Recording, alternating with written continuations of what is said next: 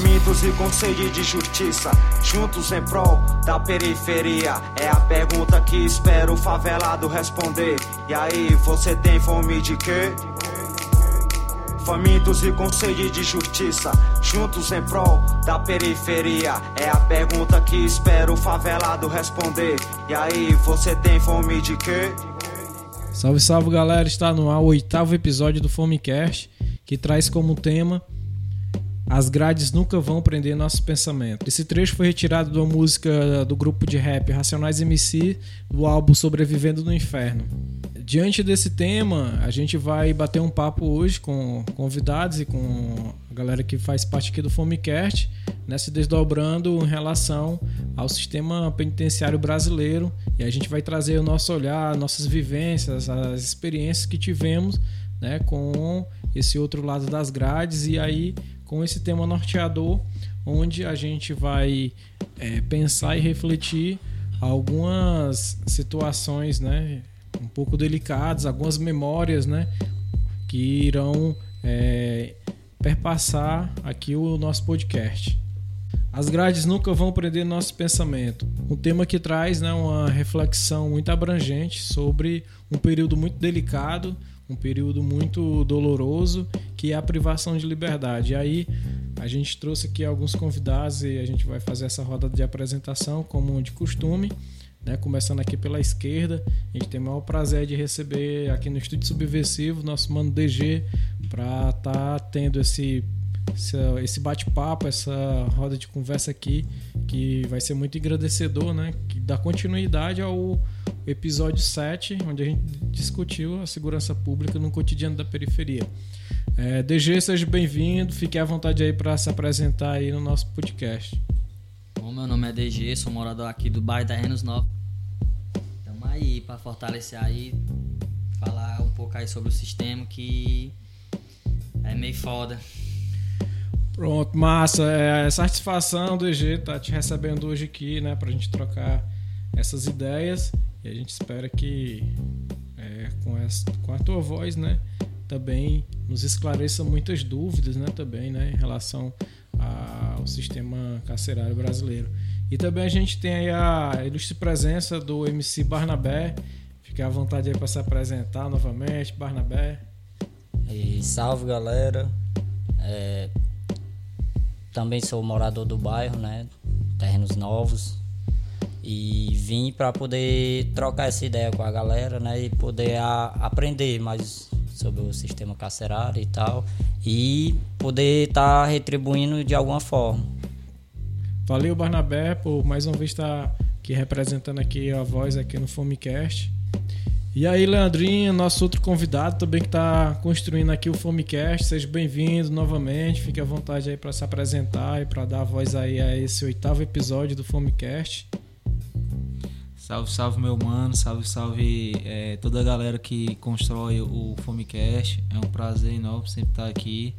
É, eu sou Leandro MC, um dos mediadores do Fomecast. Também sou é, representante da Batalha do TN, militante do Movimento Social Fome. É, também faço parte do, do grupo Disparo Diverso, um grupo de rap aqui do, do bairro, Terrenos Novos. E é, é uma satisfação estar é, tá no, nessa noite de, de hoje com vocês, né? É, é, falando um pouco sobre esse tema, né? É, essa questão, como o Renan falou, delicada, porque toca em, em, em emoções, né? Em, em, experiências que a gente já, já viveu, né? Que a gente já compartilhou ou que teve algum conhecido que teve contato com o sistema carcerário, né? A gente sabe como o quanto é difícil, né? É, quem já passou, teve a, a, alguém é, conhecido que passou, sabe o quanto é difícil é, o sistema carcerário brasileiro. É, desde já agradecer a presença do Mano DG. É, a presença dele vai ser muito é, esclarecedor, muito engrandecedor, porque ele vai estar tá relatando a sua experiência, né? é, como ele já passou pelo, pelo sistema, ele pode narrar com, com muita propriedade, né? É, o descaso que sofre lá dentro o, é, o preso, né? E que é tão difícil a ressocialização do, do preso em si, né? Por conta dessa precariedade que há no sistema carcerário brasileiro, que a gente sabe muito bem, né? Nós temos aí a quarta maior é, população carcerária do mundo, né? Isso é, é, é algo muito negativo, né? E a gente tem um número muito grande de reincidência, né? É, a gente vê que é, como é precário, né? Não tem é, essa, esse trabalho de ressocialização. Muito se opta pela reincidência, né? Por conta de, de, de ter vários fatores, né?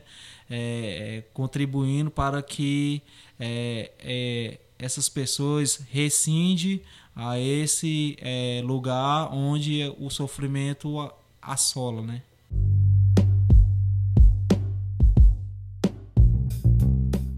Beleza, Landry, é isso mesmo. É um tema que a gente já estava planejando né, há um tempo para trazer aqui para o Fomecast, porque é uma coisa muito presente né, no nosso cotidiano. Se a gente, é, quem não passou, né, conhece alguém que já passou pelo sistema penitenciário, ou tem algum familiar próximo, né, tem algum parente que carrega né, o, todo o estigma né, de um ex-presidiário, de um ex-presidiário. Esse estigma é, um, é uma ferida sempre aberta, né? Que a, o indivíduo que passa né, por, por, por, esse, por esse regime, né, dessa privação de liberdade, acaba tendo não só o seu psicológico abalado, né, como também é, acaba é, interferindo diretamente em toda a relação familiar né, que você tem. Né? Então, o indivíduo que passa por uma situação que nem essa de, da privação da liberdade dele, ele vai carregar para o resto da vida essas feridas sempre abertas, né? De ter passado por, por uma situação tão delicada, né? As memórias, né? A gente acredita que é muito importante trazer temas que nem esse, né? Para a gente poder estar tá, é, trabalhando isso, né? Nessa a partir desse nível né, de, de, de bate-papo com o Fomecast, porque também dá é, oportunidade para que outras pessoas né, escutem e tragam suas reflexões sobre. Mas também a gente tem um cuidado muito grande né, da exposição né, das memórias afetivas que essas pessoas passaram lá dentro. Então é importante que a gente compreenda que tem memórias que são para serem compartilhadas e outras não, né? Para que isso não é, seja gatilho, né? Para que essas pessoas que passaram né, por uma situação que nem essa, retornem e se sintam mal com isso. Então a gente traz hoje duas vivências distintas né, para falar sobre o sistema penitenciário. Uma que é falar a partir é, do sistema socioeducativo para menores e o outro falar do sistema penitenciário onde é, maiores de idade cumprem a sua pena. Então, é, o nosso podcast hoje vai trazer essa, essa realidade que a gente é, vivencia né, no cotidiano da periferia. Então o episódio de hoje vai trazer esses dois exemplos, onde a gente vai partir deles para tirar né, algumas dúvidas, tirar é, algumas reflexões referentes a essas vivências dentro do sistema penitenciário e fora do sistema penitenciário também, que é tão importante, né?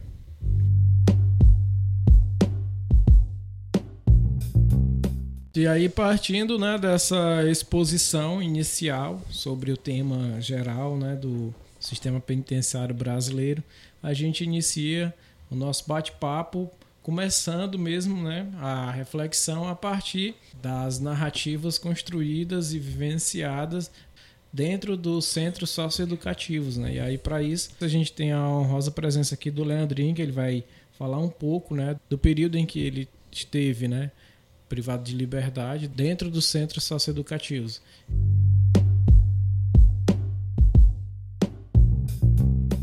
E aí, Leandrinho, fica à vontade aí para trazer para nós né, sua, o seu olhar e essa sua vivência e a experiência na pele de ter sido né, um menor de idade que passou pelos centros socioeducativos daqui do Ceará.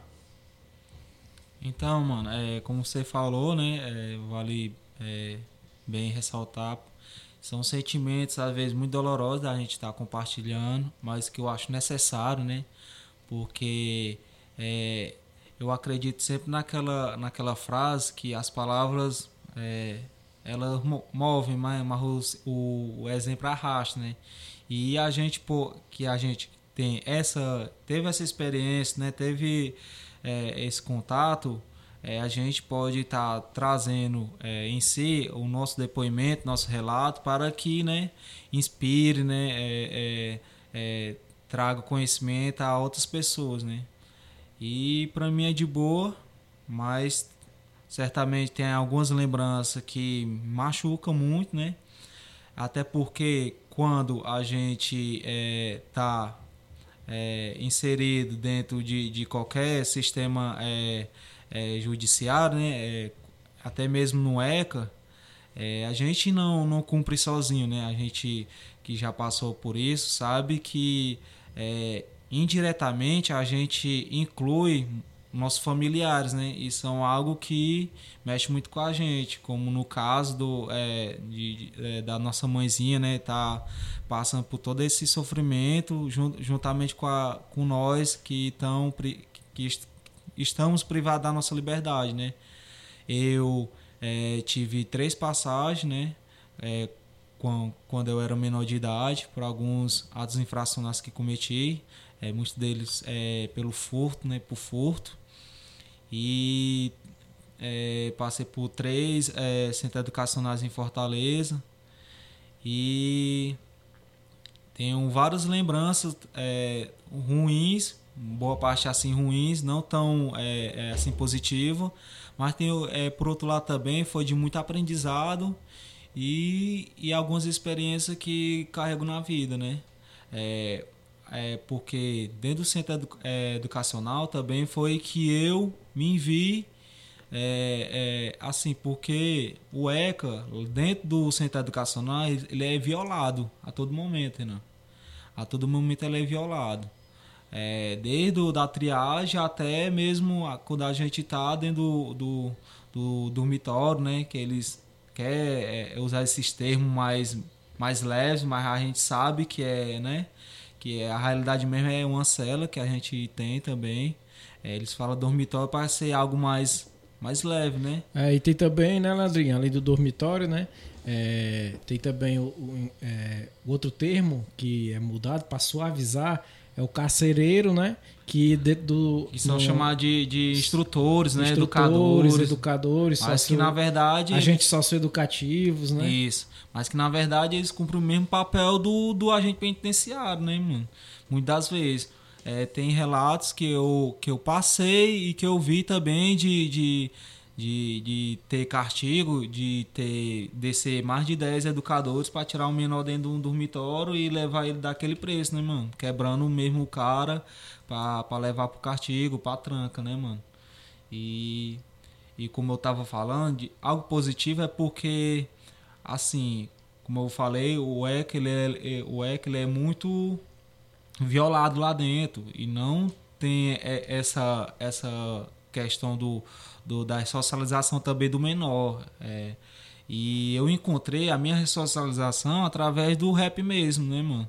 É, sempre no pátio, na hora do, do, do intervalo ali, né, de alguns horários, é, a gente tinha é, o, é, o contato com a caixa de som, aí rolava o rap, né, mano? Foi quando eu já gostava de rap e aí eu comecei a escrever algumas coisas, a rimar lá. E com o incentivo do, dos outros internos, dos outros menores, é, eu vi que eu podia ter um potencial muito grande ali, mano. E eu vi uma válvula de escape muito é, é, promissora através do rap, né, mano? Através da, da, da rima e da poesia, né, mano? Foi onde eu me reencontrei como, como ser, né, mano? Ei, Leandrinho, que, com quantos anos tu, tu caiu assim? A minha primeira passagem eu tinha 15 anos na época, mano. Foi bem tenso, porque eu fazia parte de eu era membro de uma gangue de um, de um bairro. E na época havia os conflitos territoriais, né, mano? E aí, na, na noite que eu fui preso, mano, é, eu e mais dois é, é, parceiros, a gente ia invadir o território inimigo. E aí, é, no meio do caminho, a gente foi de bicicleta e tava é, com os ferros e tal. No meio do caminho, a minha, a minha corrente caiu e eu voltei, né, mano? Aí quando eu escutei o, o, o disparo e tal, eu só vi o, um deles, né, que tava que tava comigo naquela noite, voltando um baleado e dizendo que o outro parceiro tinha ficado lá, que os caras tinham tinha conseguido capturar ele, ele os caras estavam matando ele.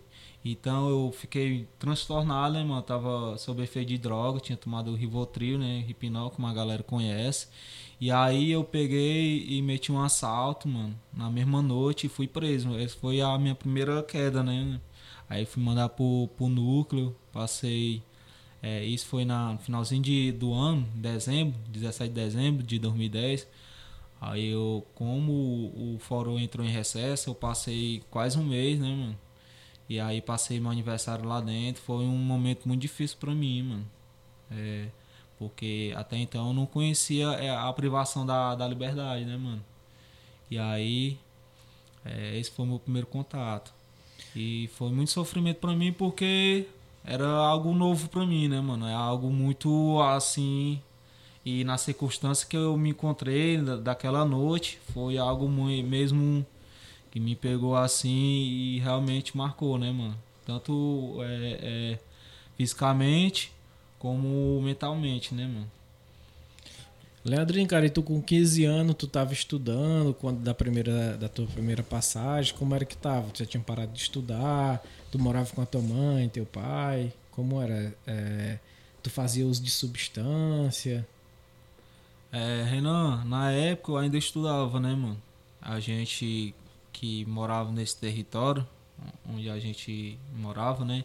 A gente podia é, estudar numa escola que era mais próximo do nosso território e não poderia ter esse atrito, né? Essa, é, é, esse, esse conflito com o território inimigo. Então a gente, eu estudava ali no, no Luiz Felipe, tinha é, pedido minha transferência, que eu, antes eu estudava no estadual, aí por conta dessa marcação, né? Meu, meu envolvimento com, com a gangue do bairro, eu tive que ir para o Luiz Felipe. Mas eu estudava assim. Em 2015 eu estava no primeiro ano.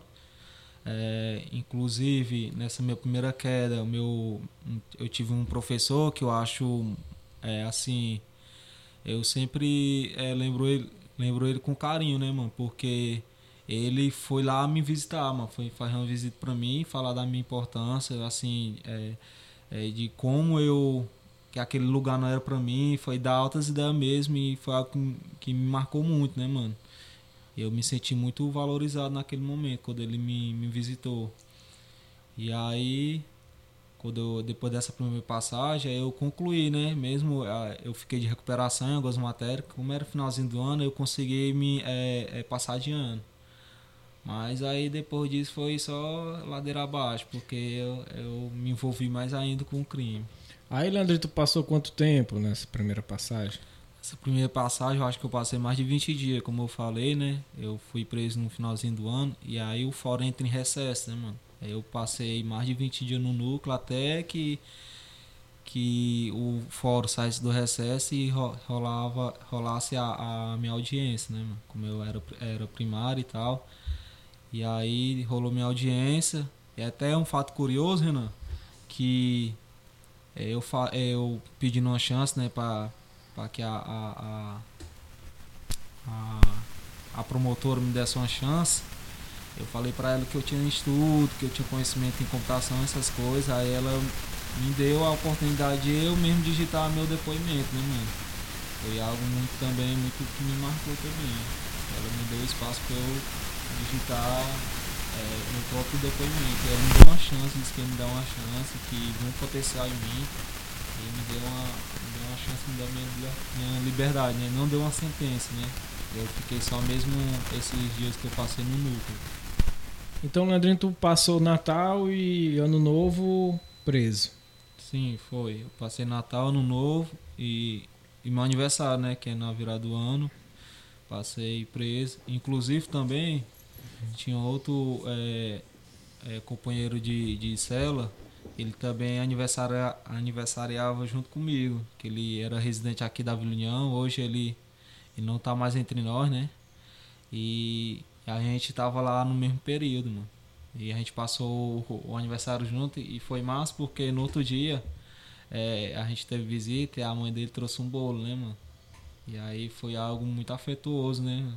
Porque a gente fazia, é, assim como a gente tá privado da liberdade, aí qualquer coisa já é algo mesmo que, que reacenda assim a, a nossa esperança, né? De, de, de, de poder né?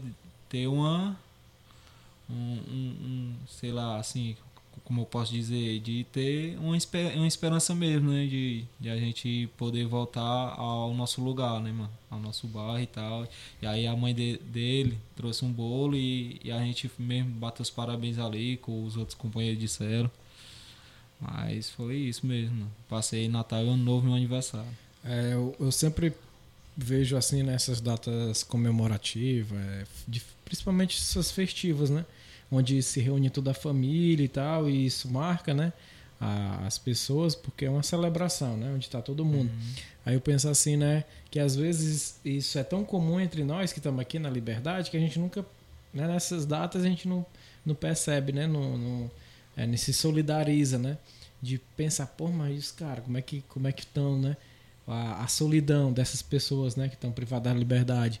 E aí eu lembro, André, falando disso aí, né? Do, do ato afetuoso, né, da, da mãezinha que estava passando lá, é de que tem, acho que é no Diário de Detento, mano, do, que o Mano Brau canta, né? O que deixa o homem mais doente é o abandono dos parentes, né? Porque realmente é, né, doido? Quando o cara, além de estar privado da liberdade, né? E de tu ser esquecido, né, lá, aí tu imagina o quanto que tem aí de, de cara dentro dessa dentro do sistema penitenciário que estão abandonados mesmo, que são né? Se sente mais nem, nem o amor, né, cara? E principalmente agora nesse, nessa questão da pandemia, né? Que piorou bastante, né? Essa questão, né? De é, porque já é outra realidade, é né? Outra porque realidade, né? É, se antes estava tão precário, né? As coisas, imagina no período da agora da, da pandemia, né? Com, com esse vírus, né? Uhum. Que o cuidado, né? Que foi, porque lá dentro, né, mas já a, a questão sanitária, né, de higiene já é uma coisa precária, né? Se para nós aqui já foi é, o, o, cuidado já foi outro, né? Mas tu imagina para a galera que está nessa situação, né? Uhum. E aí, Landre, ainda dentro desse tema, né? Mas como é que tu é, acaba se empoderando, né? De, de algumas ferramentas é tão importante como, por exemplo, a leitura, a música, entender que o rap é um possível caminho para estar tá saindo né, do, do, dessa realidade né, da, do, do crime, né, de, da, de cometer esses atos infracionários. Como é que foi isso? Como é que foi essa, essa, uh, esse estalo, né, essa virada de chave que tu teve? Isso foi dentro da, do sistema penitenciário, foi fora, ou foi com a ajuda da, da do, de algum parente, algum familiar, de algum professor, algum amigo? Como é que foi? Cara, é, a questão de, de, de enxergar é, minha potencialidade através do rap dentro da, das grades, né, de, por detrás das grades, foi na última na última FEBEM que eu passei, né? Eu estava sentenciado já no ano de 2012. E eu estava no Patativo da Saré, né? no centro educacional de, Fortaleza. E aí rolava, né, mano? No, no, intervalo tinha o pátio, aí tinha uma caixa de som que rolava o rap, rolava alguns, algum, algum som, né, pra interter, né, mano, gente? E aí eu sempre gostei muito de rap, Renan. Desde menorzinho mesmo, meu irmão sempre curtia rap. Comecei a gostar por, por conta dele.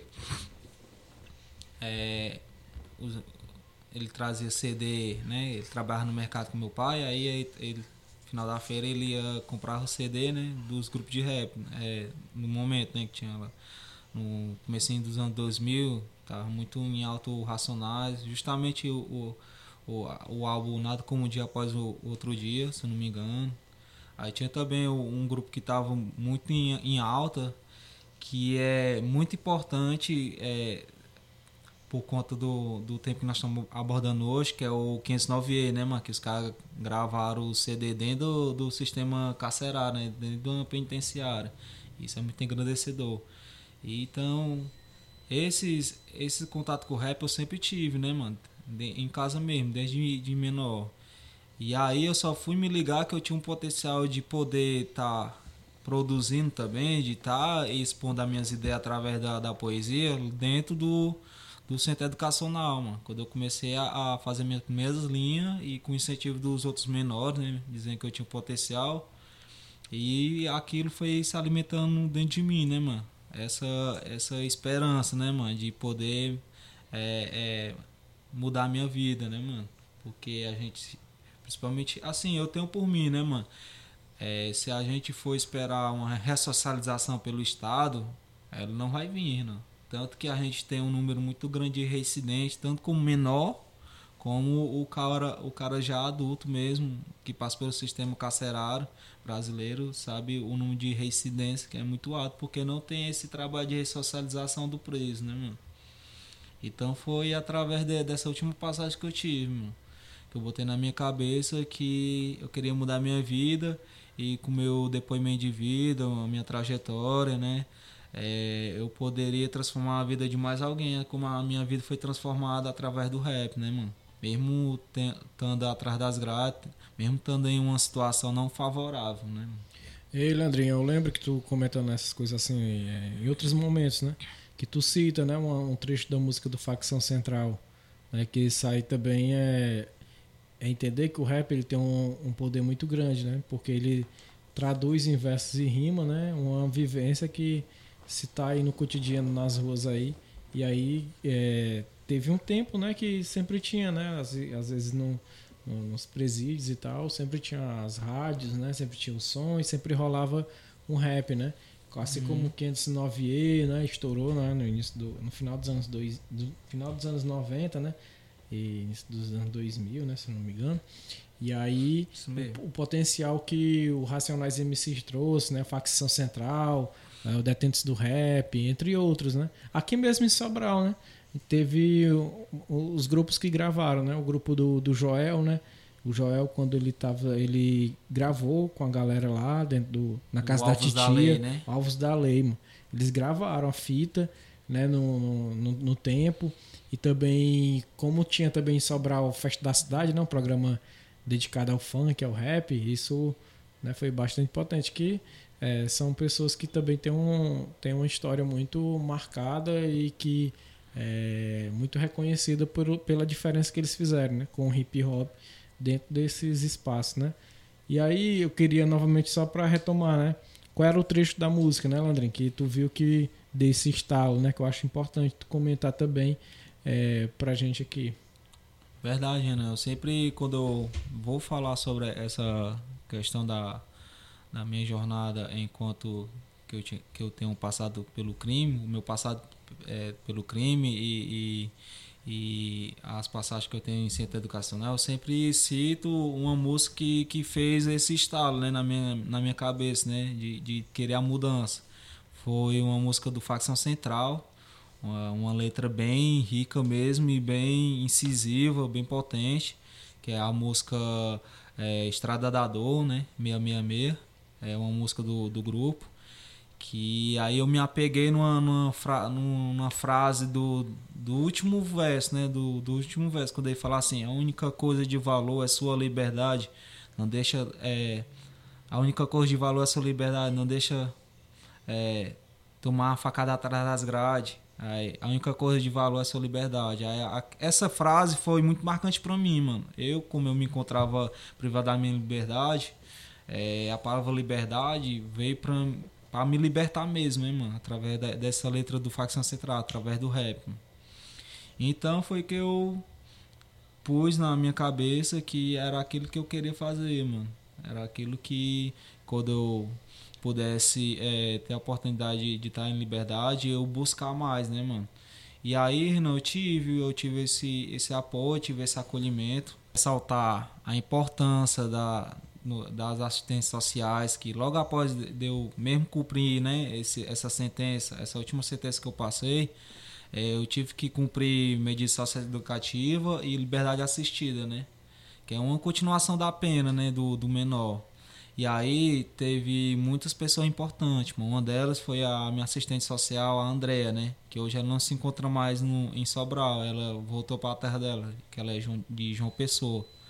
Ela foi minha maior incentivadora, mano. É, ela que pegou, me pegou, é, é, fez que eu escrevesse minha le é, que eu escrevesse uma letra e me, me levou, pagou os custos, né? De, de uma gravação lá no, no Gilson. Eu conheci o Gilson, mas eu não sabia que ele tava rolando esse trabalho. Como eu tinha acabado de, de, de, de passar pelo pelo centro educacionais, eu não tinha ideia que estava rolando aqui na cidade a questão do, do hip hop ser forte, né? Um pouco forte. E aí ela me levou pro Gilson e a gente gravou o meu primeiro som, né, mano? Que é o Sonho da Paz. O meu primeiro som que eu gravei. É com incentivo da André, né, mano? Eu trago ela com muito carinho até hoje. É, foi uma, grande incentivadora e tô mãe até hoje, né? Aí virando a chave. Isso foi no final de 2014, 2015 já conheci o movimento social Fome, né? E aí tive mais ainda acolhimento e incentivo, né? É, até mesmo na sua pessoa, o Renan, na pessoa da Rayana, né? E dos demais que faz o, o coletivo, o Movimento Social Fome, né? Onde eu é, pude fazer minhas primeiras apresentações, né? É, pude fazer é, outras atividades e me tornar um militante social, né, mano? Leandro, é importante na tua fala e perceber, né?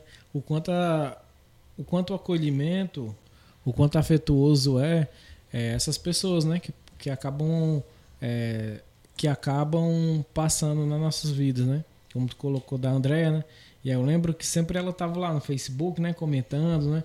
É, quando estava apresentando no sarau, quando tu estava apresentando em algum outro espaço, tal, recitando, escrevendo, ela estava sempre lá, né?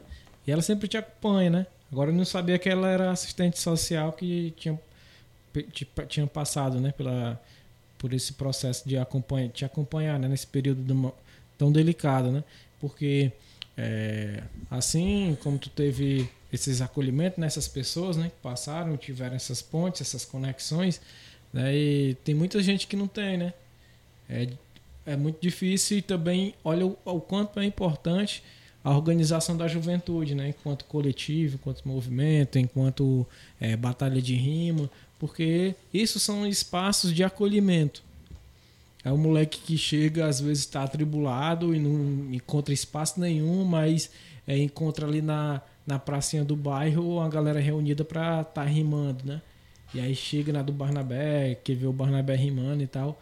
E aí isso acaba sendo um desvio. É o desvio da estrada da dor, né? Como na música da, do Facção Central. Então, nós do Movimento Social Fome, a gente acaba é, também é, tendo essa, essa, essa responsabilidade né, de também mostrar né, como é que a gente consegue é, criar mais desvio né, nessa estrada da dor. Então, é, o podcast, né, essas atividades que a gente vem realizando desde 2013, com essas pessoas também que são muito importantes, a gente está aqui dentro do estúdio aqui, né, em off aqui, o Tiaguinho, que também chegou de um, de um trampo muito muito importante para a vida dele que vai carregar para para a história dele enquanto artista, né, de ter realizado um trampo tão tão massa com o grafite de estar tá se realizando hoje enquanto artista, né, enquanto profissional mesmo.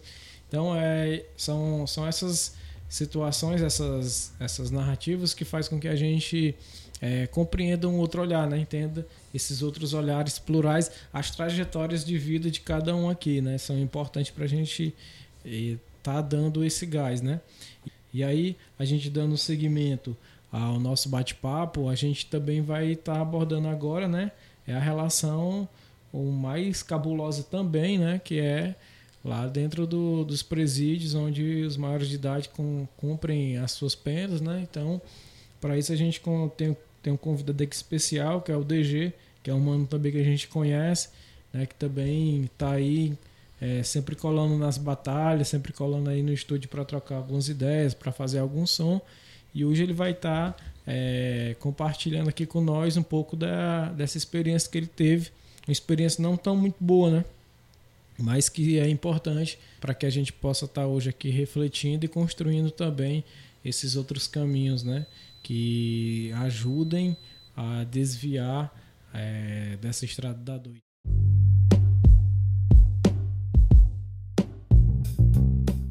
E aí, DG, pode ficar à vontade aí para colar nas ideias, assim como o Leandrinho é, compartilhar um pouco né, dessa vivência no sistema carcerário brasileiro. Fique à vontade aí para você falar um pouco é, das, dessa, desse período que você ficou privado de liberdade e aí a gente vai durante aí as suas falas vai também é, ponderando algumas perguntas, algumas reflexões acerca desse período, né? Assim, como você falou, né, uma experiência dolorosa, mas que também ensina muito. Porque lá dentro você tem duas opções. Ou você se aprofunda no crime de vez, ou você procura uma maneira para se sair. Porque dentro do sistema penitenciário, o preso não tem direito a nada. Ele só tem direito de tirar sua cadeia e pronto. Direito lá dentro não existe. Como, por exemplo, vem muito falar em direitos humanos. Sendo que direitos humanos lá dentro pro preso é borrachado. Não, tem como você querer bater de frente. Sempre vai ter alguém para de dizer não, tu é um preso. Tu, tu teu direito daqui é de tirar tua cadeia e sair fora. Mas o aprendizado também, porque você convivendo ali, você vai ver que é cabuloso o sistema lá dentro, ele é ele é muito pesado, porque eu já vi muita gente tirar sua própria vida como dessa última vez que eu vim agora, o cara chegou na grade e falou: Eu não aguento mais essa vida, aqui não tá dando mais pra mim. Quando foi no outro dia, na hora da paga do café, o cara pendurado. Tinha se matado. Entre outros que tem por aí, porque são muitos. Morrer gritando por socorro, sendo que tinha gente perto pra pastorear, bem dizer, né? E não falar nada.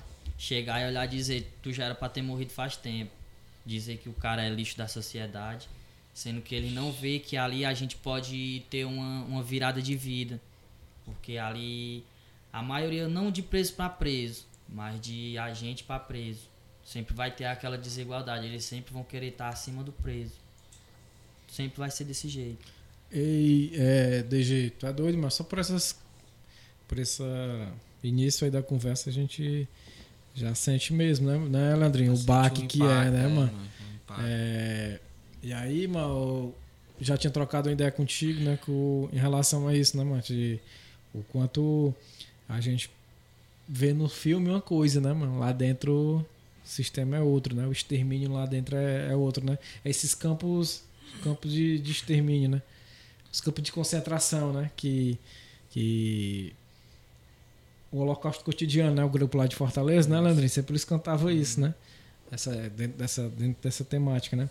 E dentro do que tu falou aí, né, né DG? Eu acho que muitas coisas vêm, vêm na nossa cabeça, assim, de estar tá, é, pensando, né, em relação a essa, a, a, essa situação tão delicada, né? E antes de tudo, é, deixar, assim, bem nítido, né? Que a nossa proposta aqui é estar... Tá ao mesmo tempo compartilhando essas memórias, né? Mas ter sempre esse cuidado, né? Então, é, ficar à vontade, né? Para é, se desdobrar, é, falar sobre algumas situações, assim como também outras, ficar de boa também para não ser esses gatilhos, né? Que impulsionem a você ficar pouco mal, né? Do, do período que passa lá dentro. Então, é, falou fez essa, é, você fez essa introdução aí muito. É muito. Então você fez essa, essa introdução aí na, na sua fala que é muito forte, né? Mas também eu queria saber é se quando era menor de idade já cumpriu também, assim como o Leandrinho, do, do sistema socioeducativo, já foi já no presídio mesmo? Não, não, eu já também já tive passagem como menor também. Só que não foi daqui, que no tempo que eu comecei, né, me envolver mesmo, não tinha bem daqui ainda, aí tinha que descer pra capital. Aí desse período lá eu passei um ano e onze meses privado lá também, na capital. Um ano e onze meses? Um ano e onze meses. Caraca, puxando direto. Direto. Ei, ei Leandrinho e DG, mas como é pra. Como é o cara que tá puxando lá em Fortaleza, em outras áreas, em outras cidades, longe da família, longe da, das áreas do cara. Aí quando o cara chega lá, mano, e os elementos de lá também, tipo, apoia e tal. A primeira coisa que tem é uma entrevista. Sempre chega, tu é da onde? Ferro o quê? Pra estar tá aqui e tal. Aí começa aquele, aquela troca de ideal e aí dali vão se conhecendo. vai passando o tempo, quando vai ver já estão sendo amigo, um falando da vida do outro. Muitas das vezes até um querendo levar pra, pra quebrada do outro, para conhecer, pra, pra morar também. E assim vai, passando os dias, dia após dia, vivendo um dia de cada vez. E a gente encontra também conhecido, né, DG? Porque tem também outros moleques da, da cidade que é mandar também para Fortaleza. E a gente, né, cria esses laços lá dentro, né, mano? Porque por conta da gente ser do mesmo território, aí é uma aproximação melhor para né, a gente estar tá podendo puxar a, a, a, a, nossa sentença, né, lá dentro. E como o DG falou, a gente cria também amizade com os internos de lá mesmo e tem é, essa troca de ideia, né? Quando vê se já, já tá fazendo assim alguns planos, né? Quando tiver em liberdade e tal. E é mais ou menos isso mesmo. Porque assim, né? Muitas das vezes o cara que nunca te viu na vida, ele vai te respeitar mais do que o cara que anda contigo. Aí assim vai. Muitas das vezes tem gente que diz, não, eu quero puxar só com onde tenha só gente conhecido meu. Sendo que é melhor você puxar com quem você nunca viu na vida, porque ali eles vão te, te respeitar, vão saber dialogar com você, vão saber é, trocar uma ideia, porque os do bairro mesmo não quer saber não, muitas das vezes quer gerar até conflito entre eles mesmos, mas um cara que você nunca viu na vida, ele vai chegar de uma maneira mais respeitosa, ele vai chegar, vai querer puxar um assunto e assim vai. Tem a questão do respeito do espaço, né, mano? É, o respeito E, do espaço. tipo, nas duas falas de vocês, eu vi que tem a mesma falta de atenção, entendeu? Tipo, o DG falou que, por exemplo, viu, chegou a ver o cara morrendo ali, o pessoal perto, tipo, o pessoal que era pra estar, não protegendo, né, mas, tipo, cuidando deles, orientando e tal ali, tipo, só olhava e, e simplesmente virava a cara. E o Leandrinho citou também a que ele falou como foi a saída dele a última vez, né? Que teve acolhimento das pessoas e tal. Que o que eu vejo nas duas histórias é a falta de atenção, né, Mar? Tipo, como é que eles querem ressocializar o, o cara ali se eles não dão atenção? Eles simplesmente jogam o cara lá, tá aí, se mata, fala o que vocês achar certo. Joga os caras, sendo que os caras estão ali pra cumprir, cumprir um, um erro deles, né? Foram sentenciados, vão ter que cumprir um certo tempo. Aí eles pegam e colocam os caras pra se matarem. Como é que ressocializa matando? Botando os caras pra se matar. E isso eu acho que causa mais, como que eu posso dizer, o cara sai mais vulnerável a voltar pro crime, né? Tipo, e o, além de ter o, o ódio do cara contra o rival e tal, independente do crime que ele tenha feito, vai ter aquele ódio também contra o sistema penitenciário, né, Maque? Tanto que acontece as revoltas contra, contra a polícia mesmo, contra o pessoal. Porque se o cara vai pra um, um lugar, já vem aquele, aquela história de quem já foi lá dentro, quem conhece de dentro. Ah, é claro que é ruim, né, mano? Vem aquela história, é isso, é aquilo e tal, não tá longe da família e tal, vem as notícias ruins, que não tem notícia boa. E aí quando o cara vai ver que é aquilo e um pouco mais de ruim, aí quando sai, mano, já sai é com a cabeça já virada e tal, ao invés da pessoa ter se, se desconstruído da vida que o cara tava querendo levar, dá pra ver que o cara faz é ficar mais bicho louco mesmo, jogo doido e tal, e começa a ver que, tipo, vai no pensamento do cara, que o DG citou aí, que infelizmente tirou a própria vida, né, e tal. O cara vê que, tipo, a vida dele ali não tem mais sentido alguma. Aí já bota na cabeça, não tenho mais nada a perder. Porque pra quem tá lá dentro, já perdeu o mais valioso que tem, que é a liberdade, né, mano, pra eles. Porque viver sem liberdade é a mesma coisa de, de não viver, né, mano? Mas se o cara não tiver crânio, não souber escolher, não souber escolher o caminho ali a trilhar, porque independente do, do espaço que o cara tá, de quantas pessoas vai estar com o cara, se vai ser rival, independente do que seja, se o cara não souber se colocar, não souber respeitar o espaço do outro e tal, e não souber pensar uma forma de viver o tempo que ele vai puxar ali, creio eu, como não tenho essa, essa experiência, né? creio eu que o cara vai ficar muito vulnerável. E, né, a arma do Estado contra o sistema penitenciário é a falta de informação. Um exemplo, nessa pandemia agora, os, os presos só foram ficar sabendo através de uma visita que chegou lá antes deles encerrarem a visita por conta dessa pandemia, que estava acontecendo essa, esse vírus, que estava morrendo muita gente. O preso só, só foi ficar sabendo desse vírus pelo, pela visita de outro preso, porque por parte de diretoria de presídio, de agente, de assistente social, psicólogo, nós nunca ia saber. Pronto, dessa última vez agora, antes de eu sair, saiu um conhecido meu lá de Massapê também. Aí nós já tudo ali comemorando, né? Você vai se embora, você vai se embora. Aí o outro preso chegou e falou: Ei, mano, cadê Fulano? Aí chegou, ei, tá aqui. Pronto, como é. Eles vão sair, tem tipo uma, uma pros, né? Pra, tipo de bater, tu sabe como é, né?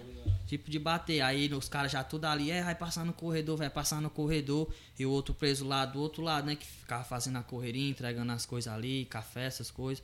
Com uma afeição meio abatida e nós já achamos estranho. Aí o cara, não, vai, vai lá saber o que é. Aí quando ele chegou, ele, ei, cara, eu queria, eu não sei nem como é que eu vou te falar isso. Aí, não, mas fala o que é, mano, e tal, tal, tô tão feliz, eu vou embora e tal. O cara chegou, olhei, mano, é porque mandaram te avisar, cara, que tua mãe faleceu, mano. Que tua mãe, tua é mãe doido. morreu. Aí naquela mesma hora ali, de tanto viver junto, é mix de sentimentos. Se um fulano tá triste ali, ele vai chegar e vai, cara, o que foi que aconteceu? E o cara lá, no mesmo instante, ele Aí ele e já tá com quanto tempo que minha mãe faleceu? Ele, então, minha mãe faleceu já vai fazer três meses. Já é disseram doido, que mandaram mensagem já e tal, ligaram pra cá. E eles não te avisaram porque não quiseram mesmo. Vem aquele aí sentimento foi... de ser filho, né, mano? Também. Aí naquela, naquela mesma hora ali os caras já. Aí abriu pro banho de sol, aí os outros presos viram aquele cara aí, mano, que foi que aconteceu, isso, isso e aquilo tá, tava tão feliz, já vai embora. Aí ele, não, mano, porque eu fiquei sabendo agora, depois de três meses, que minha mãe faleceu. Aí todo mundo já ficou meio. Aquele clima tenso ali, não preso contra preso. Os presos contra a diretoria, contra a gente, porque ligaram pra lá avisando, para dizer pra ele, só que não chamaram ele. Ele ficou sabendo no dia que ele foi embora, que a mãe dele tinha falecido. Aí é. Aquilo vai, vai revoltando. É, é, uma bola de neve, uma coisinha pequenininha pode se tornar uma coisa gigante. Pode vir uma rebelião, pode vir só o que pode acontecer, né? O preso ali na revolta também. Só que não, não tem como, porque preso lá, nesse mesmo dia, nós fomos reclamar, o cara deu foi tiro de 12 para pegar nos caras, tiro de 12. Só foi borrachado. Todo mundo no pátio, aí se juntou mais 10, mais 20 e tá aí. Bota todo mundo pelado e assim, assim, e gás e tiro. Não tem como preso querer debater, sendo que estando certo, mas só pelo simples fato de você ser um presidiário, você tá errado. Ali eles vão te julgar eternamente pelo teu erro. Pra eles ali tu não tem jeito. Tu vai ser aquilo ali até tu morrer. É aquele ditado, né? Cavado ainda tá errado, né, mas pra eles. Aí o Tiaguinho, o Tiaguinho Tavares aí também vai dar uma contribuição aí na fala, hoje no Fomecast. Pode ficar à vontade aí, Tiaguinho. É, que é isso, né, cara? Eu não tive a vivência. É, procurei trilhar por outros caminhos e tal, mas, tipo, cara que mora dentro de uma parada dessa, mora dentro de um bairro, é, no formato do bairro que a gente mora, que infelizmente a cultura é essa mesmo, de violência é, participação de projeto social lá no início, lá atrás, projeto que o governo mandava, eu vi formação de gangue dentro do bairro e, querendo ou não, você acaba é, se entrosando com essa galera, porque é a galera do seu meio, a galera do seu convívio. É o cara que estuda com você, é um que é vizinho, que, que é do mesmo rolê que você e que, infelizmente, termina, é, por conta, às vezes, de aventura, termina caindo dentro do sistema. Que tem um relato aí de um brother meu que mora ali vizinho minha casa, que o cara, meio às aventuras, tinha o carro dele, botou a galera dentro do carro e foram lá para aquele rolê e terminaram cometendo assalto e tal. A galera que era mais experiente se safou, né? Eles foram curtir, curtir a grana que pegaram, curtir a adrenalina. Os que eram mais experientes, eles saíram logo fora, que eles sabiam que ia dar sujeira. Aí meu brother é, terminou caindo no sistema, passou três anos e, e seis meses, se eu não me engano. E lá dentro, os relatos que ele fala é tipo, você tem que tornar-se um lobo, ou você vai ser devorado. Aí, geralmente, quando tinha neguinho lá que tinha aprontado, neguinho que tinha feito algo errado, alguma punição entre os próprios presos, a galera ia logo chamar ele. Ei, negão, bora ali, negão. Tem, tem uma parada ali pra tu. Ele ia. É, tinha que dançar conforme a música. Chegava lá pra meter os sarrapos na galera e tal. E uma.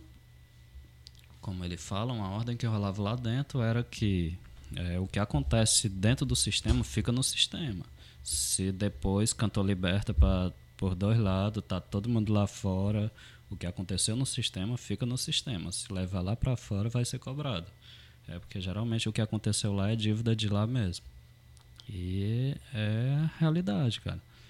É, ou você se submete àquela situação, ou senão você próprio vai pagar pelaquela punição, pelo simples fato de você ter negado.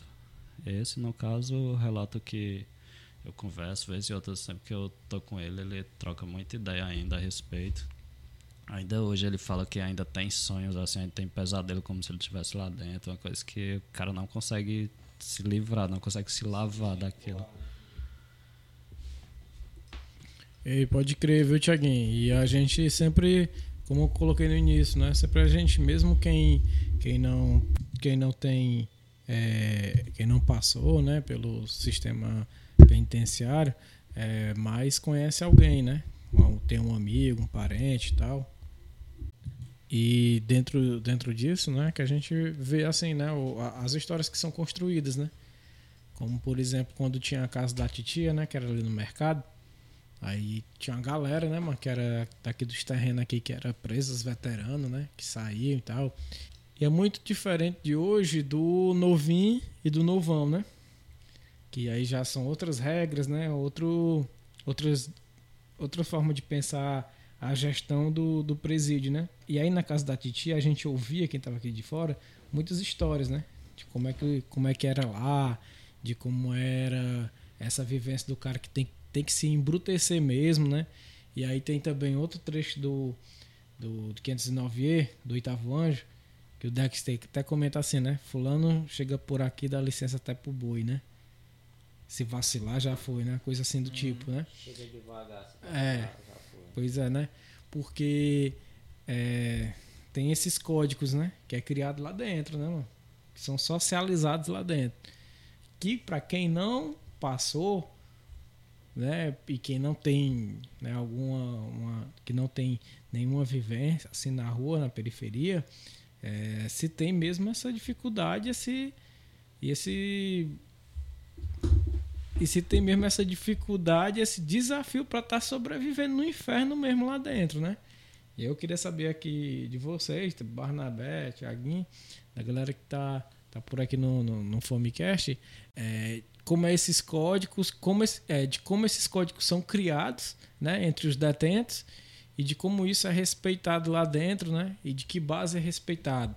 É os mais velhos que estão puxando cadeia já é, há muitos anos e o, a galera nova que chega mais empolgada e tal, é, se já entra dentro desse, desse mesmo código ou se não entra, como é que é essa, essa relação, né? É porque, como os próprios presos falam, né? Cada é lugar de dois sofrimentos, mas para preso burro e vacilão. É assim que os caras falam. Os caras chegam, ó, aqui é assim, a regra é assim, assim, assim. Você só vai desandar ali se você quiser. Porque como é que você vai chegar agora? Você tá com um mês, três meses de cadeia, você vai querer ter uma voz mais ativa do que um cara que já vem com 10 anos, 15 anos no sistema? Não, não tem como. A primeira coisa que, que quando você chega, os caras falam, réu primário e tal, tal, e aquilo, isso, outro, cara, é primeira vez e tal, ó, aqui funciona assim, é assim, é assim, o cara aqui é que comanda as coisas, ele, ele que dá a voz aqui, e você vai passar ali 15 dias numa faxina até chegar outro e tal. E você tem que seguir aquilo ali. É aquilo ali que o preso falou, porque não tem como você já chegar e você, o cara disser, ó, aqui é assim, assim, você chegou agora, você vai passar ali um mês só enchendo as garrafas. Mas, mas eu não vou não sei o que, não sei o que, porque eu sou isso, isso e aquilo, ó, você aqui não é não, você é preso igual nós. Aqui todo mundo é igual. Quando eu cheguei aqui, eu também fiz a mesma coisa que você fez. E assim vai. Seguindo assim as regras da cadeia, porque o, o agente, ele manda. Ele pode achar que manda na cadeia, mas as regras ali é dos presos, tá? de preso para preso, porque é criado de lá de dentro. Já vem, já chega uma geração, aí vai passando, vai passando, vai mudando e as regras sempre as, as mesmas para ser seguida ali à risca, sem esquecer nem nenhum detalhe. Isso que o DG relatou é, é, é mesmo no, no penitenciário, né? No, no grande, né? E eu acho que ele também já passou a questão do, do, do menor também acontece isso, né? Esse código, né? Tem essa orientação, né, DG? Do, do cara, o cara, a primeira queda do cara, e chegar e dizer, ó, oh, não pode xingar a mãe, não pode é, fazer isso, aquilo. O cara é orientado para que, quando o cara cometer um erro, não falar que não foi orientado, né, mano? Saber se, se levar uma punição, saber o porquê daquela punição, né? Porque talvez infringiu alguma regra, né, mano? Porque é, existe regra e, e, precisa ser respeitado, é, é, precisa ser levado, né? À risca, né? E isso acontece dentro do. Para que haja um, uma, uma como é que eu posso dizer? Uma boa convivência, uma, né? Uma boa convivência, né? E para que cada um tire sua cadeia. Sua cadeia de boa. É, de boa. E não, não vai chegar, você não vai dar um vacilo e os caras já vão ali cobrar numa maneira mais agressiva, não. Primeiro os caras, ó, é assim, é assim, que não se repita mais. Mas muita gente ali dá um e não acontece nada e fica de boa. Pensa que pode vacilar outra vez, outra vez, outra vez. E vai ser sempre aquilo ali, só na conversa. Tem uma hora que os caras, não, na conversa não tá dando certo. Então, não que, que sinta prazer em sair de estar tá batendo em preso, mas pra ele saber que ele não tá em casa. Aqui ele não pode fazer o que ele quer. Aqui é uma família, então para você fazer qualquer coisa, você tem que chegar, ó, aconteceu isso, isso e isso, eu quero chamar os irmãos tudinho da cela, porque aconteceu isso, eu não gostei e tal.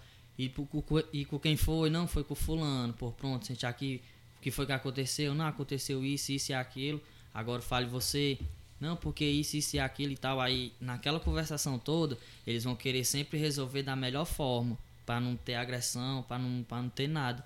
Que é para até não, não gerar conflito. Porque, como hoje o sistema tá tudo muito misturado, você tem que prestar muita atenção. Porque muitas vezes envolve um lado e outro. Aí, ah, mas aconteceu isso porque eu sou, sou isso e o outro é aquilo e tal, sendo que não é, sendo que os caras sempre procuram uma maneira ali, digamos, mais correta de, de ser resolvido aquele problema.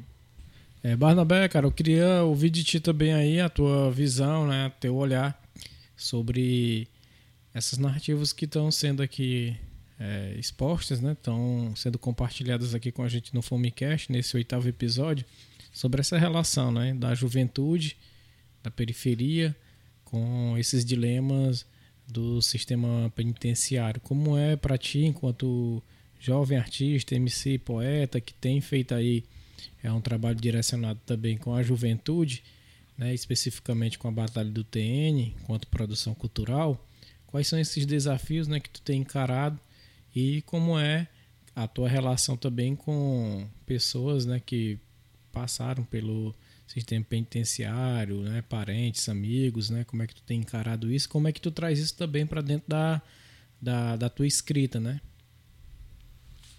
É, a questão de, de vivência e tal, foi mais os mano mesmo, né, mano?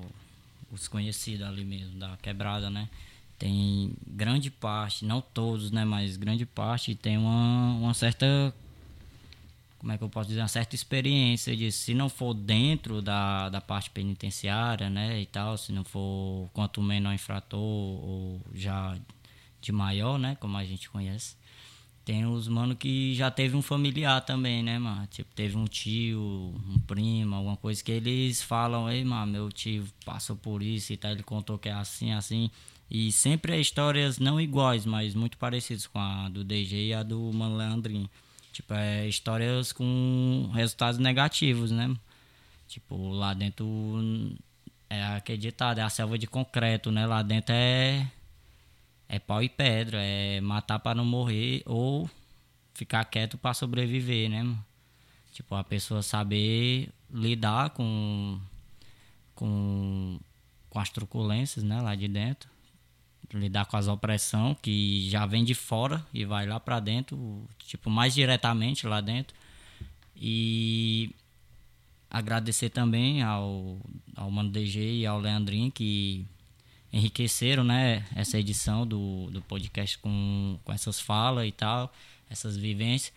E por poder também estar tá tirando um certo um fardo, né, também do, das costas deles e tal, eles poder estar tá repassando para a molecada, né, mano, que tá querendo entrar nessa vida, embarcar nessa vida e ver que, tipo, porque a gente conhece, mano, uma molecada mesmo que é iludido, mano acha que entrar em crime é, é isso, entrar na vida do crime é aquilo e tal, e não é, mano.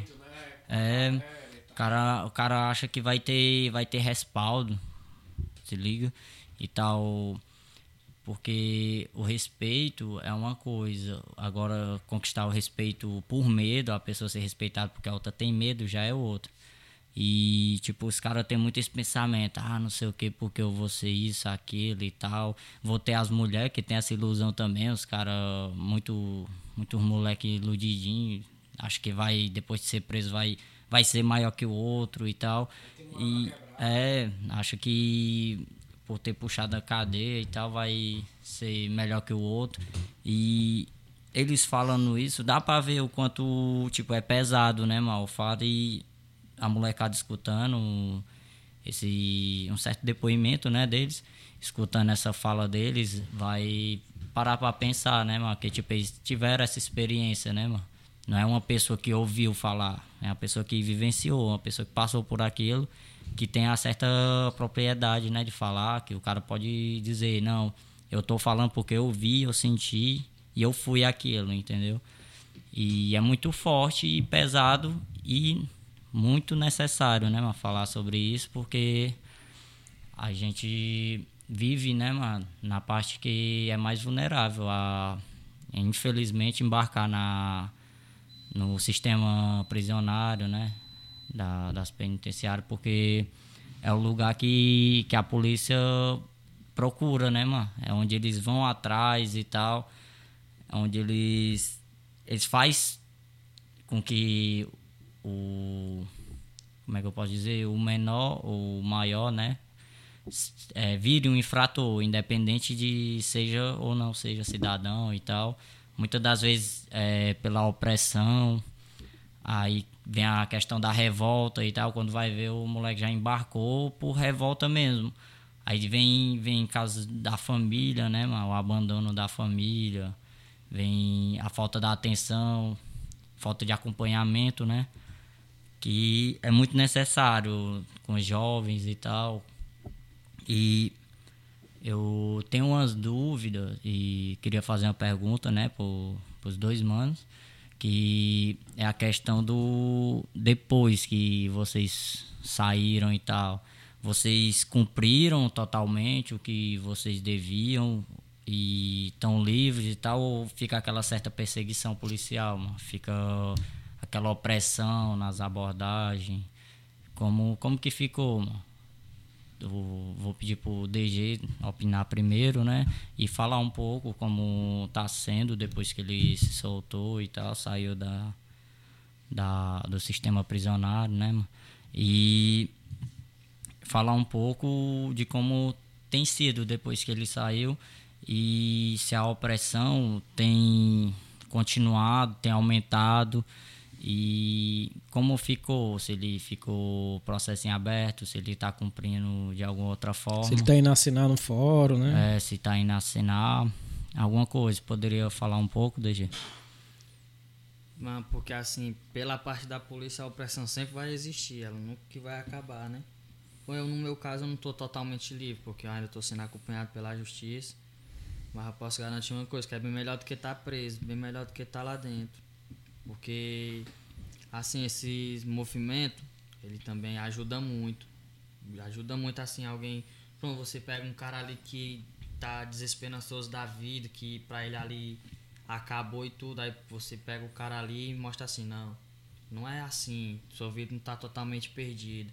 Você vai e mostra outro caminho para ele. Claro que ele vai se sentir ali mais aliviado. Ele pode botar na cabeça, é, já que uma pessoa que nunca me viu na vida tá dizendo que eu tenho chance, então eu mesmo não posso desacreditar de mim. Então eu mesmo tenho que botar na mente que se eu quero eu vou correr atrás, eu vou conseguir. Tocou, como vocês falaram mesmo, do, da aceitação. Porque muito do pronto desse jovem mais novo quer ser aceito sendo igual. Pronto, vê um cara ali com baseado na boca, para ele se sentir aceito, então vou ter que chegar lá, eu também vou ter que botar um baseado na minha boca, vou ter que fumar e vou ter que ser assim, e assim. Sendo que não pode ser daquele jeito, né? Sendo que ele pode ser aceito, sendo diferente. Pra, pronto, ele pode chegar ali, ver o cara com baseado na boca, ó, oh, eu quero te apresentar uma coisa bem mais interessante. Já leu aqui esse livro, já viu isso, já viu aquilo, já viu o depoimento desse cara aqui, o que é que ele fala quando ele viveu no crime. Então você tem que se espelhar nisso aqui. Não no lado ruim, mas no lado bom da história, porque os caras sofreram demais na vida, mas botaram na mente o quê? Então eu não posso viver minha vida eternamente assim. Então eu vou ter que expressar a minha revolta, eu vou ter que expressar é, a dor, tudo, tudo de ruim ali num, num pedaço de papel eu vou fazer aquilo se tornar uma música que vai impactar alguém, que vai pegar aquele menino ali do, do, do uma quebrada que, que ele possa escutar e pensar, é, ele tá certo na ideia dele. Eu só fui entender o que é o rap de verdade, o que é a mensagem que os caras querem transmitir quando eu comecei a puxar, puxar sistema, que eu comecei a entender a verdadeira mensagem que os caras queriam passar, porque até então, para mim aquilo ali é, é os caras é isso, é aquele e tal, bandidão, sendo que os caras não queriam transmitir nada disso. Eles queriam mostrar que eles já foram um dia, mas que através de um talento, através de, de uma pessoa que acreditou nele, ele conseguiu vencer na vida e foi exemplo de outra forma. Não sendo a mesma coisa, mas sendo o diferente daquilo. Massa.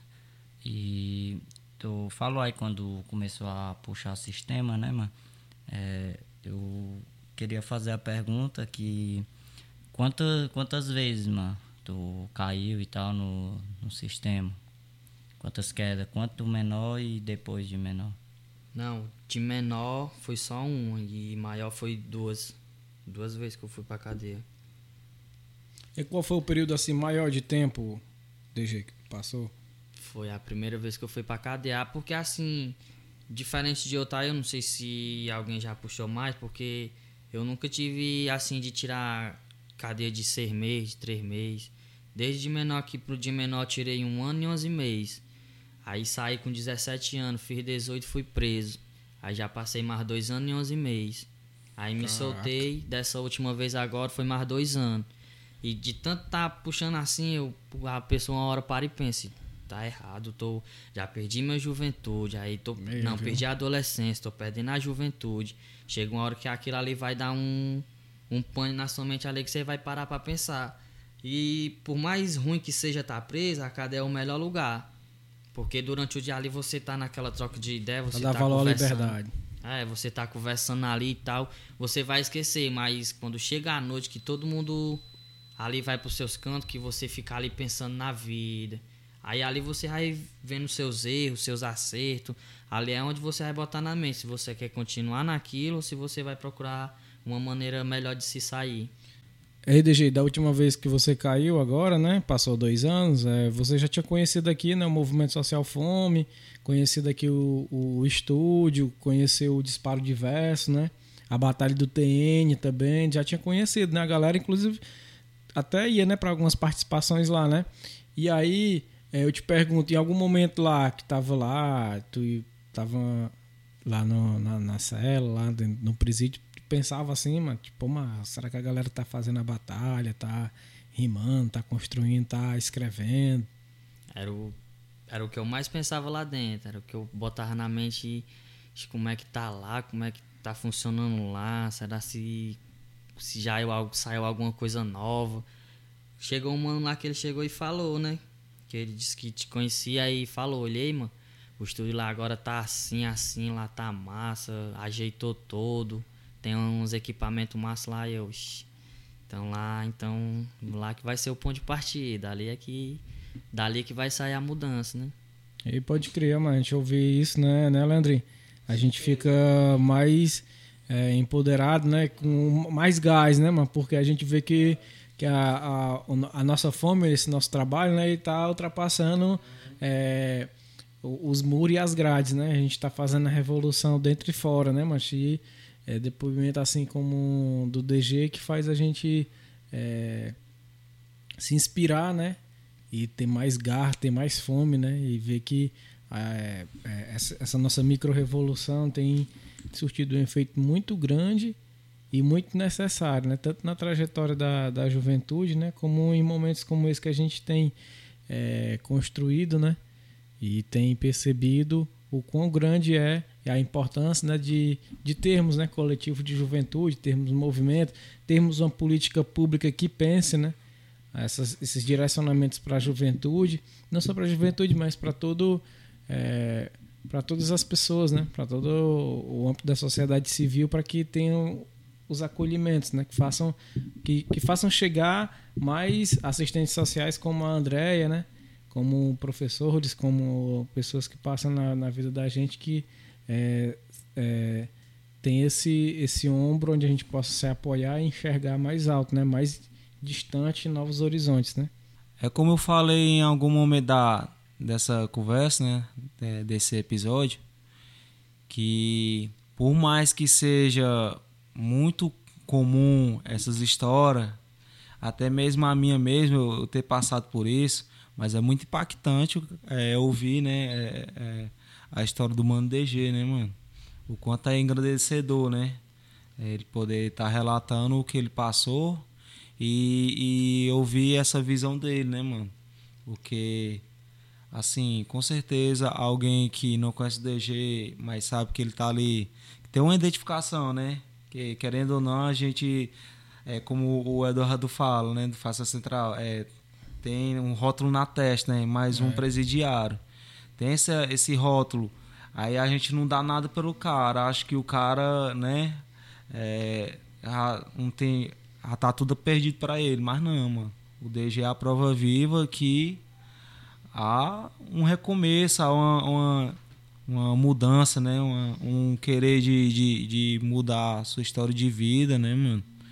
E isso é muito engrandecedor, mano. É... É, e Leandrinho, falando aí, né, sobre esses símbolos, né, que as pessoas que já cumpriram algum tipo de pena é, e hoje estão nessa liberdade assistida, né, pelo sistema, e aí é importante a gente frisar aqui, né, que de vez em quando a gente está escutando alguns é, bip, a, né? Acho que o ouvinte acho que vai identificar captar, esses identificar esses bip, né? É justamente porque como o DG ganhou a liberdade no ano passado, ele acabou é, tendo que ter essa liberdade dele assistida, né, com a tornozeleira eletrônica. Então, é, ele ele está com, com sendo acompanhado, né? Então, está hoje aqui dentro do estúdio, né? Mas é, sendo sempre monitorado, né, pelo sistema. Então, tem, tem todas essas limitações, né? As limitações territoriais que o cara é, tem que tem que respeitar, né? E, e, as limitações mesmo que o sistema já dá, né? Mesmo com a liberdade assistida que ele está passando agora, né? E aí eu queria também, assim, já estamos caminhando para o encerramento, mas eu queria saber de ti, DG, é de como é que tu sente isso na pele, né? De tu estar tá, é, com, com a tornozeleira, como é, como é que tu é, tem recebido esses olhares julgadores né, da sociedade e como é a abordagem da polícia contigo, né? É porque assim, por mais que, que tente disfarçar, o preconceito com o presidiário ele existe, ele é muito grande. Não tem como você se sentir bem, você vir numa rua, a pessoa passar para outro lado porque olhou para sua perna e viu uma pulseira no, no, no seu pé.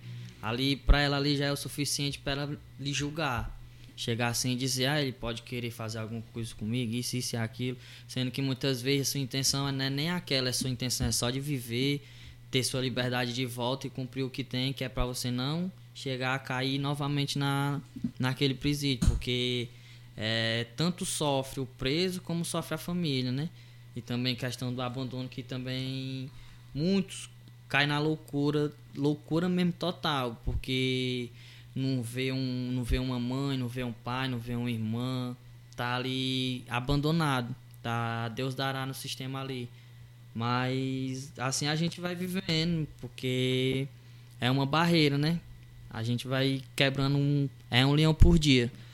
Vivendo desse jeito, é por cima de preconceito, por cima de tudo, né? Porque sempre sabendo que a gente precisa de uma oportunidade.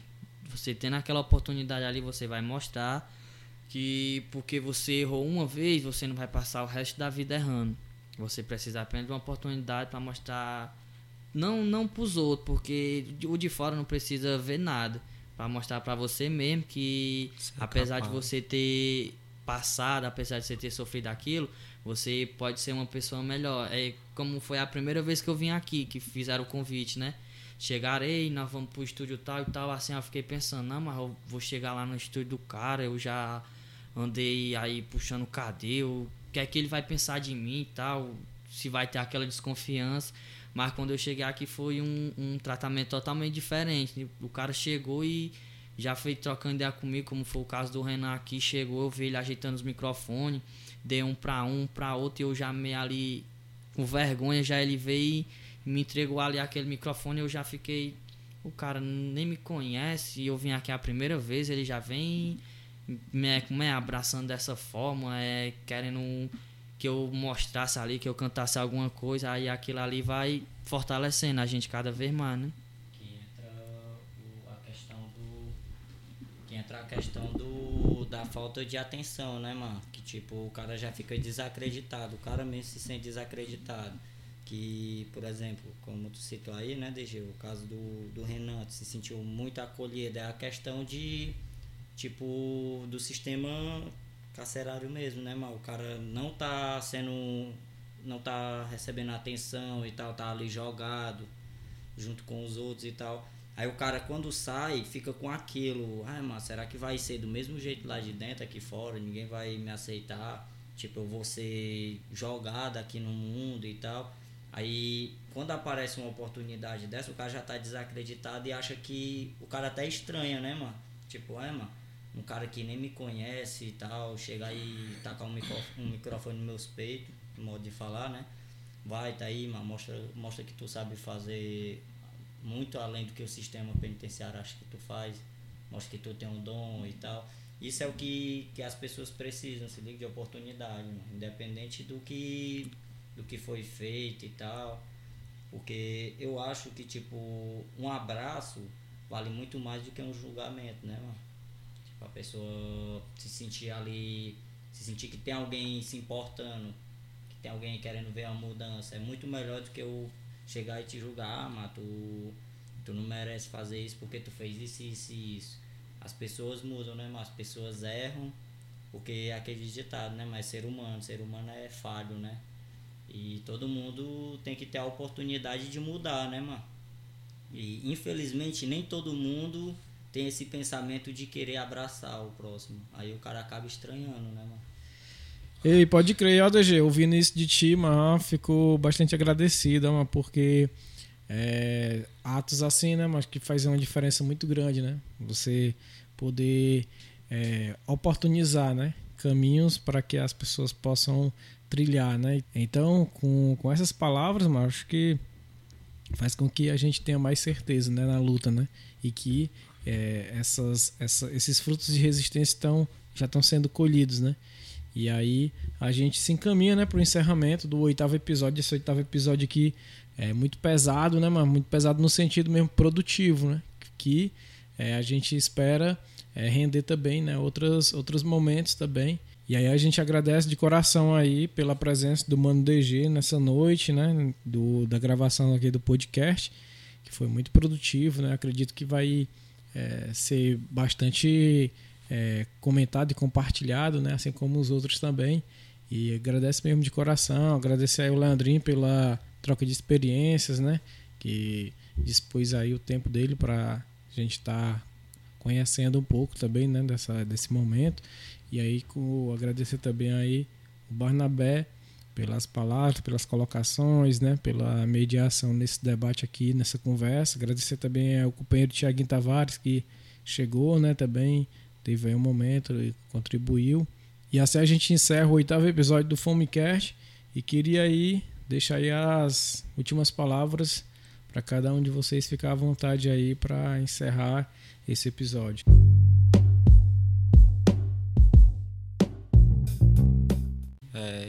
Assim, né, mano? É, a noite de hoje foi algo que vai ficar marcado, né? Acredito eu, é, por conta dessa troca de experiência, troca de ideia, né, mano? Foi muito produtivo. É, ouvir a história do DG, né? Ele poder compartilhar da vida dele, né?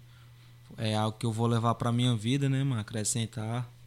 É, e falar que é, eu tô imensamente feliz, né, mano, por ele realmente é, ter passado por tudo isso, né, e estar tá aqui firme e forte. Muitos não teve a, a mesma oportunidade, né? Nós sabemos o quanto é difícil, né, DG? e falar que estamos aqui de portas, portas abertas para você, o estúdio, né, o movimento. que você quiser colar, sinta-se em casa, sinta-se acolhido. Assim como eu fui acolhido, né? É, você também sinta acolhido e que você possa é, realmente é, se sentir parte da família, né? E é isso, mano. É, e você ouvinte, né? É, é, espero que você tenha outra visão, né? Não enxergue é, o, o ex-presidiário como algo que a sociedade impõe, né? Que é algo inassociável, é algo que não pode tornar mais é, voltar a ser algo produtivo, né?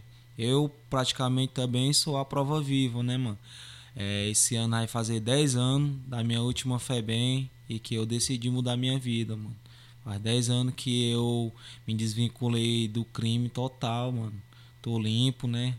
É, é, também, é, até mesmo fisiológico, fisiologicamente, né? Não faço mais uso nenhum de substância, não pratico mais nenhum ato ilícito, mano. E para mim isso é um motivo de orgulho, porque eh, além das minhas palavras, eu como rapper, eu também quero passar muito mais ainda o meu exemplo de vida, né, mano? Que é muito mais importante do que eu subir no palco e, e cantar uma história e não viver aquela história e não, né, poder ser é, condizente com aquilo que eu tô cantando, né, mano? Eu acho que a minha história de vida vale muito, muito, mais além do que a, a letra, né, mano? É, acredito que isso sobressai. E realmente é isso mesmo, mano. A gente, o sistema, o, a sociedade duvida muito do nosso potencial e a gente tá aí para mostrar que a gente também pode, mano. Que é, é só a gente ter uma segunda chance, uma terceira chance, uma quarta chance que a gente pode virar o jogo, né, mano? A gente pode mudar a nossa vida e mudar a vida dos demais que estão ao nosso lado, né, mano? É isso mesmo.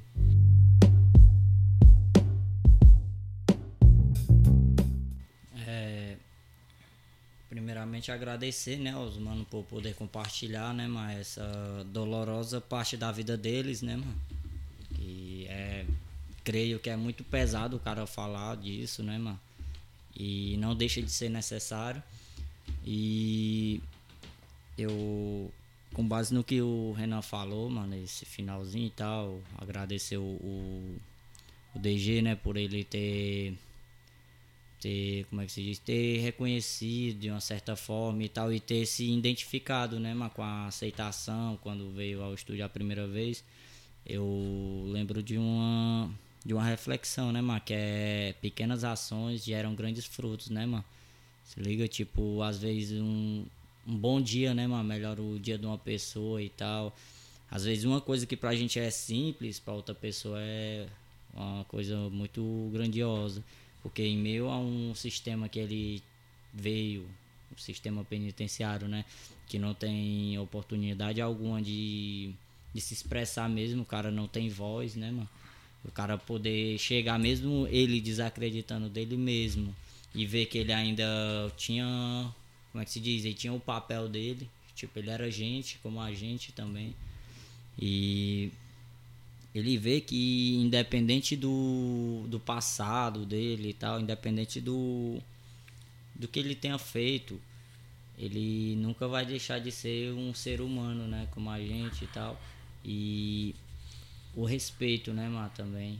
A gente vê que de uma certa forma ele mostrou ser uma pessoa que, que respeita muito a pessoa do Renan, né, também o, o movimento e tal, porque de uma certa forma, creio eu que teve uma mudança na vida dele, assim como mudou a minha, do Leandrinho e tal. E a gente vê que, tipo, até quando eu troco alguma ideia com ele assim mesmo, por fora, né, e tal, fala sobre a batalha e tal, vem uma certa lembrança e tal, a gente vê que ele tinha uma lembrança assim como os moleques, quando parar a gente, ei, mas as batalhas, mas quando é que vai ter batalha de rima e tal, tipo, é uma coisa que a gente vê que, por exemplo, eu, quando comecei a batalhar, eu batalhava porque eu simplesmente gostava de rimar, de rimar e tal, ali responder o outro, rimando e tal, mas depois de um tempo, quando precisamente quando conheci o movimento e tal, que teve estudos, outras paradas e tal, que foram mudando a minha mente, vendo que ia muito além só de rimar, né, mano? E hoje eu posso ver a proporção do que o que a gente faz é, geram frutos, né, mano? Tipo, tem a questão de o cara achar que tá fazendo por fazer, né, mano? Tipo, por mim eu tava fazendo por fazer. Eu rimava ali e pronto, terminava a batalha, eu ia pra casa, pronto, acabou a batalha. Uhum. Mas vai muito além da batalha, né, mano? Às vezes o cara faz uma rima ali, por exemplo, tá batalhando eu, Leandrinho, fazer um exemplo aqui e tal. A gente faz uma, uma rima ali, tipo, zoando o outro sem desrespeitar. Porque não tem a questão da pederastia e tal, tem a questão da ideologia, né? Na nossa batalha e tal. A gente faz uma rima ali engraçada um com o outro. Às vezes tem um cara que teve um dia fodido, mano. Teve um dia péssimo e tal. Vinha do trabalho, moto escrambou, bicicleta e tal. Sofreu um baquinho pra batalha mesmo, chegou já com a cabeça virada e tal. Aí o cara escutou a rima e já vai pra casa rindo, né, mano? Achando graça ali junto com, com os parceiros e tal. Tipo, de uma certa forma, desvia a mente da pessoa, né, mano? Desvia o foco. Às vezes o cara tá ali revoltado e tal. E a gente vê que eu falo isso em, enquanto MC de batalha, né, mãe? Enquanto um do, dos organizadores da Batalha do Tênis. Eu vejo que vai muito além do que a gente pensa, mano, que, que, que a gente alcança, né? Tipo, a gente acha que a gente tá fazendo a batalha, o pessoal vai pela rima, mas até uma rima besta que a gente faz ali, que pra gente é uma coisinha pequena, né? Só rimar às vezes o cara fala uma coisa aqui que o cara vivenciou há duas horas atrás, mano. Tipo, brincando mesmo, o cara, vixe, doido, eu passei por isso aí e tal, e se identifica. Porque são a mesma vivência, são pessoas diferentes, mas a mesma vivência, né, mano? E poder trocar ideia assim é muito, muito, muito enriquecedor, porque, tipo, eu não conheci de dentro, não, nunca conhecer o sistema penitenciário e tal. E o cara poder ter essa visão, né, mano? Tipo, tanto serve como alimento, né, mano? De. Como é que eu posso dizer? De conteúdo, né, mano? O cara consegue ter mais conteúdo. E também serve como. Como. que eu posso dizer? Como. Como uma proteção, né, mano? Que eu posso usar isso ali. Tipo, eu posso usar é, por exemplo, para não cair na, na tentação, se liga, eu posso me defender porque eu já sei o que eu vou passar se eu, se eu, se eu cometer algum ato e tal. Eu já sei que não é coisa boa, se liga. E é isso, mano. Eu tô falando demais, eu vou parar por aqui e é isso aí. Agradecer aos manos e é nóis.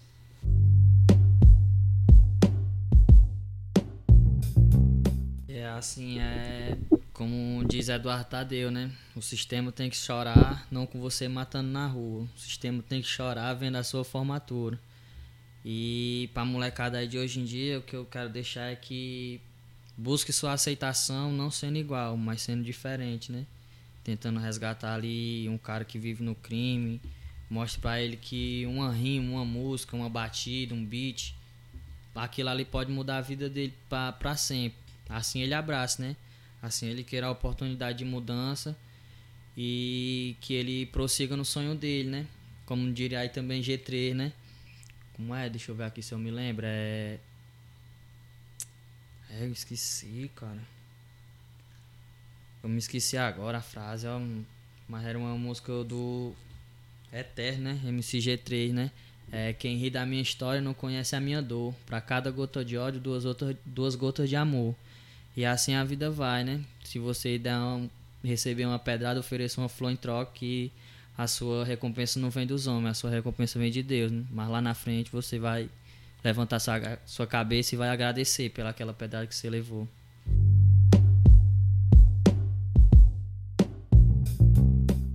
Isso aí, viu, DG, mano? Acho que você errou da melhor maneira esse oitavo episódio, mano. De peso mesmo, viu?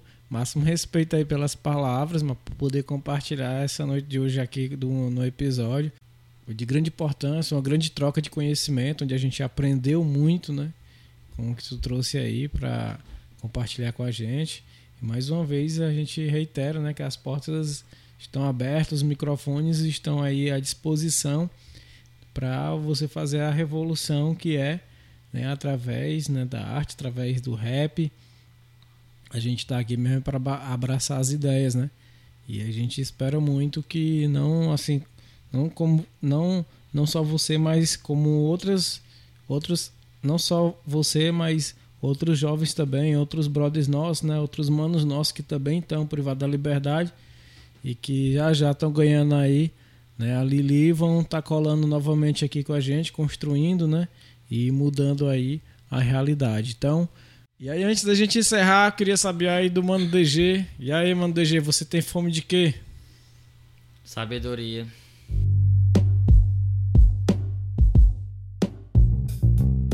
E aí, Barnabé, você tem fome de quê? Conhecimento.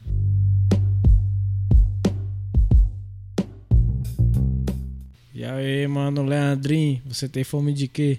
Liberdade. E antes de finalizar, é, liberdade pro meu mano restrito, disparo diverso, tamo junto, irmão. É importante, viu, Leandrinho, a gente mandar esse salve e dedicar, né, esse episódio aqui pro nosso mano restrito que já já tá aí na liberdade, tá junto com nós construindo também, né, o podcast, construindo a batalha aí e rimando e fazendo aí o que ele mais sabe fazer, né, mano? Que é escrever, compor, fazer as suas músicas. E salve, restrito.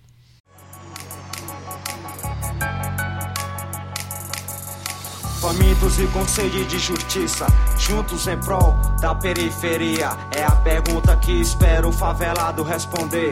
E aí, você tem fome de quê? Famintos e com sede de justiça, juntos em prol da periferia. É a pergunta que espero o favelado responder. E aí, você tem fome de quê?